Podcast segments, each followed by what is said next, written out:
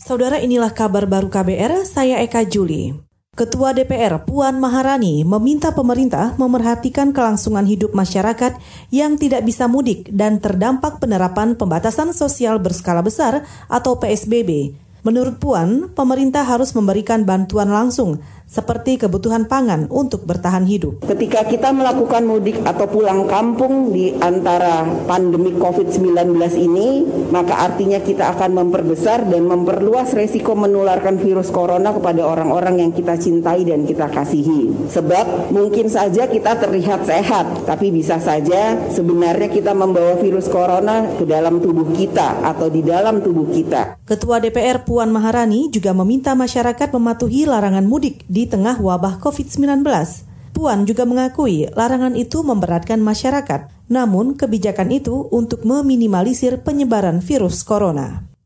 Saudara bekas Direktur Utama Garuda Indonesia, Emir Syah Satar, dituntut 12 tahun penjara serta denda sebesar 10 miliar rupiah, subsidiar 8 bulan kurungan. Jaksa Penuntut Umum KPK, Aryawan Agustiartono menyatakan, Jaksa juga menjatuhkan pidana tambahan berupa uang pengganti sebesar lebih dari 2 juta dolar Singapura. Sebelumnya, Emir Syah Syatar diduga menerima suap sebesar 1,2 juta euro dan 180 ribu dolar Amerika atau senilai 20 miliar rupiah. Ia juga diduga menerima gratifikasi berupa barang-barang senilai 2 juta dolar Singapura yang tersebar di Singapura dan Indonesia. Suap itu berasal dari perusahaan manufaktur Inggris Rolls-Royce yang diduga terkait pembelian 50 mesin pesawat Airbus SAS pada PT Garuda Indonesia.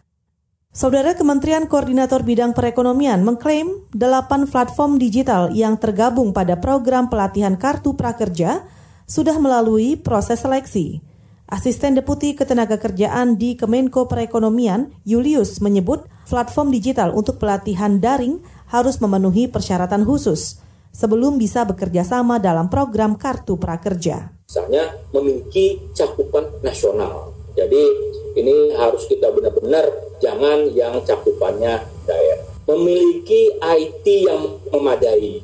Jadi ini juga IT, jangan yang IT-nya katakanlah abal-abal yang sudah nanti sulit diakses oleh masyarakat. Asisten Deputi Ketenagakerjaan di Kemenko Perekonomian Julius memastikan kinerja perusahaan platform digital pelatihan Kartu Prakerja akan dievaluasi setiap bulan.